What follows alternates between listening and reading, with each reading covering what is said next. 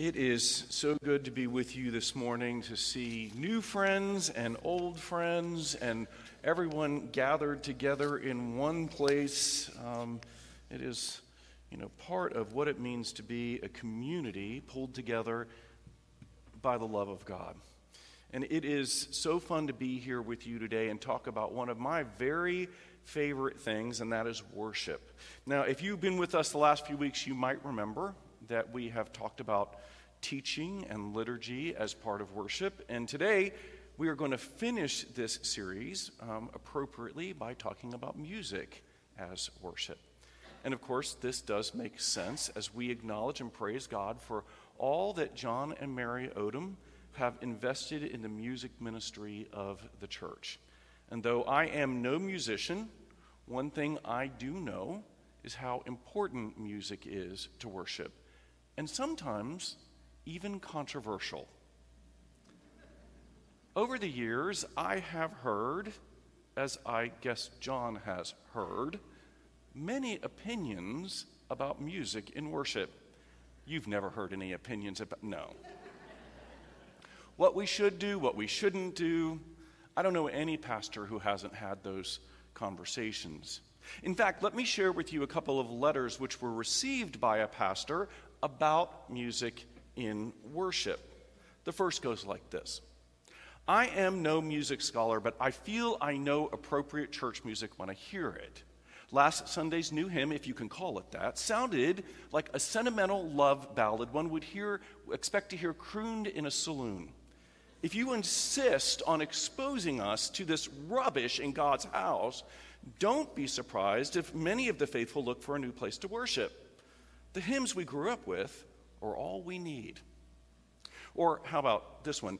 What is wrong with the inspiring hymns with which we grew up? When I go to church, it's to worship God, not to be distracted by learning a new hymn. And last Sunday's was particularly unnerving. The tune was unsingable, and the new harmonies were quite distorting. The first letter was written in 1863 about the hymn Just As I Am. The second was written in 1890 about the hymn What a Friend We Have in Jesus.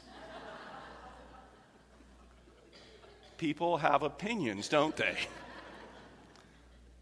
But what's really fascinating is the passion behind those opinions, the powerful feelings that the people have about music and worship and what speaks to them and what doesn't. It's funny, when I was researching this subject, I was looking into the biblical choir master named Asaph. Now, you may have never heard of Asaph. In the days when preachers' names were put on signs outside the church, I don't think Asaph's ma- name made it up there very often. But Asaph is a big deal. In, in many ways, we are all children of Asaph. Let's take a look at Asaph and his job description, which we sort of find in 1 Chronicles chapter 16. Um, if you have a Bible, you can open to um, 16, verse 4 in 1 Chronicles, or you can follow along on the screen. Now, listen to the word of the Lord. He, meaning David, appointed some of the Levites to minister before the ark of the Lord, to extol, thank, and praise the Lord, the God of Israel. Asaph was the chief, and next to him in rank were Zechariah, then Jahaziel, Hemariah. See, I'm going to have to, like, I'm going to butcher these names. I'm just going to tell you right now. Shemariah, Jehiel, Mattatiah, Eliab, Benaniah, Obed Edom, and Jael. They were to play lyres and harps. Asaph was to sound the cymbals. Benaniah and Jahaziel were uh, the priests were to blow the trumpets regularly before the ark of the covenant of God. That day, David first appointed Asaph and his associates to give praise to the Lord in this manner Give praise to the Lord, proclaim his name, make known among the nations what he has done. Sing to him, sing praise to him, tell of all his wonderful acts. Glory in his holy name. Let the hearts of those who seek the Lord rejoice. Look to the Lord in his strength, seek his face always different things speak to different people, and maybe in different times. Did you notice what instrument the chief of the musicians played? The cymbals. I had a couple of people offer to come play the cymbals this morning. It, it, it, seems like the, the worship team back in those days was like guitars, trumpets, and cymbals. It's not exactly what we would think of when we think about worship music. And it is King David, a man after God's own heart, who appoints some of the Levites, some of the priests, to manage the music. And the Bible tells us what direction they were to aim the music. The music was to extol, thank, and praise the Lord God of Israel. And then it gets more specific. I'll read to you again. It says, Give praise to the Lord, proclaim his name, make known among the nations what he has done, sing to him, sing praise to him, tell of all his wonderful acts. Glory in his holy name. Let the hearts of those who seek the Lord rejoice. Look to the Lord in his strength, seek his face always. Now, this section runs on for about another 20 verses or so, but you can see a lot about the purpose of music in these few verses because we get direction, right? Praise, proclaim, make known among the nations what God has done. And then it tells us how by singing to Him. Singing what? Praise to Him. And in the singing, tell of all God's wonderful acts. Now, the result of all of that is that we are drawn into the glory of God, to glory in His holy name, that our hearts should rejoice that we should be looking to the Lord in his strength and seeking him always. This is what music and worship is supposed to do. And this is what a great music director does, present company included. They bring us in the direction of the Lord. They give us an opportunity to sing, proclaim, and announce the goodness and power of God. And honestly, that is one thing I think Evergreen does remarkably well. And though I know John doesn't want credit for it, his effort over the years has created a culture where we sing. And we sing pretty well. I noticed it the first Sunday that I was here, and I was so grateful for it. I've been in churches where people would just not sing, which I understand in, in some sense.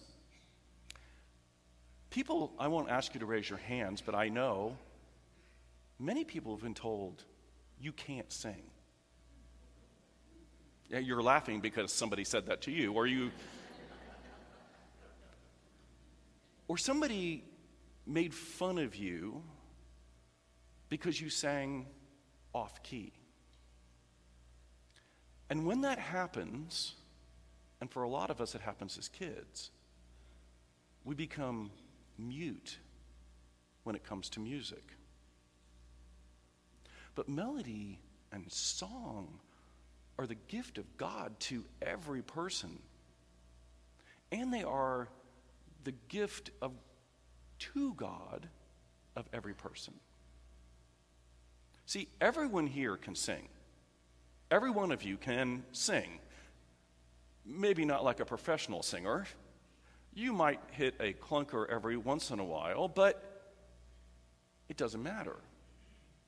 Because believe me when I say singing makes all the difference. It makes all the difference in the quality of our worship, both corporately for all of us who are gathered together, but also for you individually. Music and song connects us together and to God. Karl Barth, who was a, a reasonably modern theologian, had this to say about singing in church. Barth wrote, The Christian church sings. It is not a choral society, its singing is not a concert. But from inner material necessity, it sings. Singing is the highest form of human expression. What we can and must say quite confidently is the church which does not sing is not the church. And where it does not sing, but sighs and mumbles spasmodically, shamefacedly, and with an ill grace, it can be at best only a troubled community which is not sure of its cause, and of whose ministry and witness there can be no great expectation. The praise of God, which finds its concrete culmination in the singing of the community, is one of the indispensable forms of ministry in the church. I couldn't agree If you have received the, the good news that the kingdom of heaven is here, if the Holy Spirit has worked in you so that you have discerned God's goodness is on the move, that God is so determined to bring about the restoration and salvation of his people and the world, of all creation, that is, he had his own son die and bleed on a cross, then how can you not sing? How can you not join with all creation in proclaiming and sometimes straining and looking for the completion of what the Lord has started?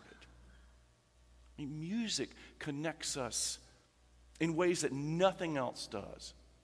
If you've ever sung in a choir, if you've ever played in a band, if you've ever taken part in a musical production, maybe even in high school or elementary, you know there is nothing quite like the community which is built up through music and song. Music connects us to each other at a level which is very hard to describe. And the same thing happens when a congregation sings together.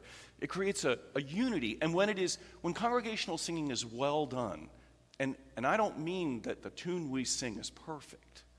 What I mean is, is that we sing with, with hearts and spirits aligned, the presence of God is indisputably among us.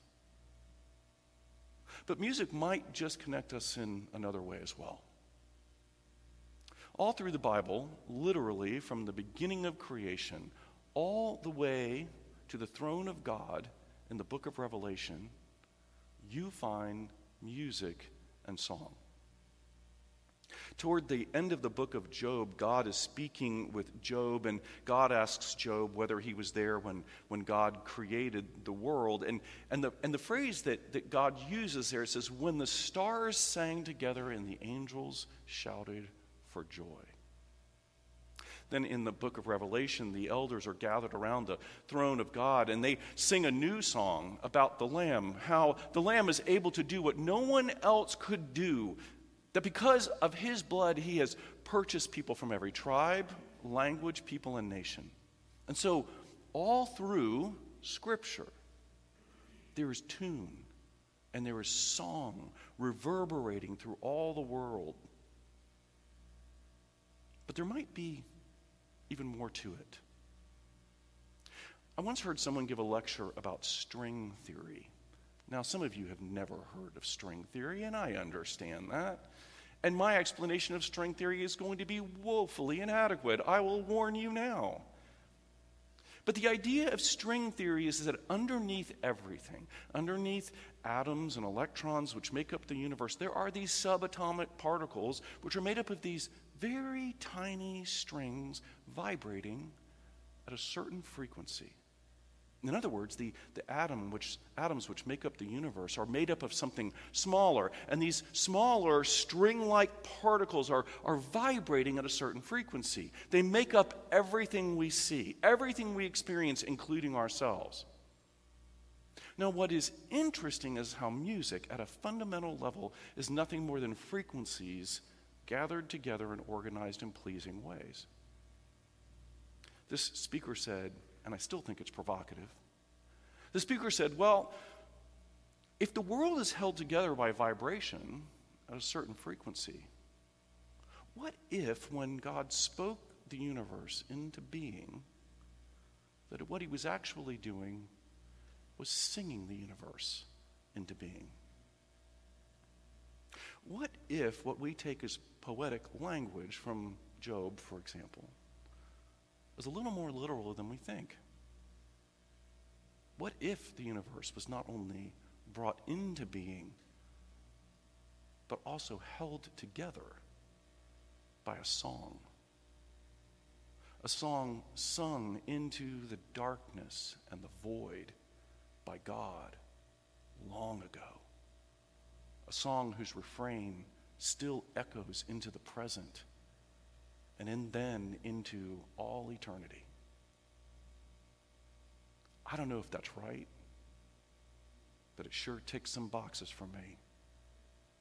It explains why we feel music at such a deep level. It explains why singing and music are important, not just for us, but for God. It explains why people become so passionate about music and worship. Could it be that at a very deep level, we all have a song? And when we sing, that we are not only deeply expressing who we are and how we are made, but at a fundamental level, we are also expressing who it is that holds us together. Held together by the creative vision and goodness of God who started the song. And when we sing, when we join our voices with His, just as the old hymn says, all creation sings and round me rings the music of the spheres that we are going to take time in the lunch which is coming up. John and Mary, we are so grateful to you for everything that you have invested in the life of this church, how you have created music among community among the choir, how you have led us and taught us and sometimes patiently endured us, and most of all, loved us. I think the thing that I am most grateful for, and I can say this without any doubt, the music has never been about you. It's always been about the Lord. Now that I have made you teary, I'm going to ask John and Terry to sing. Which is impossible. But um, we love you so much. Um, we can't wait to celebrate with you at lunch. I hope that you all will stay um, because, you know, you know, you can change your mind anytime. We, we will keep you, but I know. So, would you please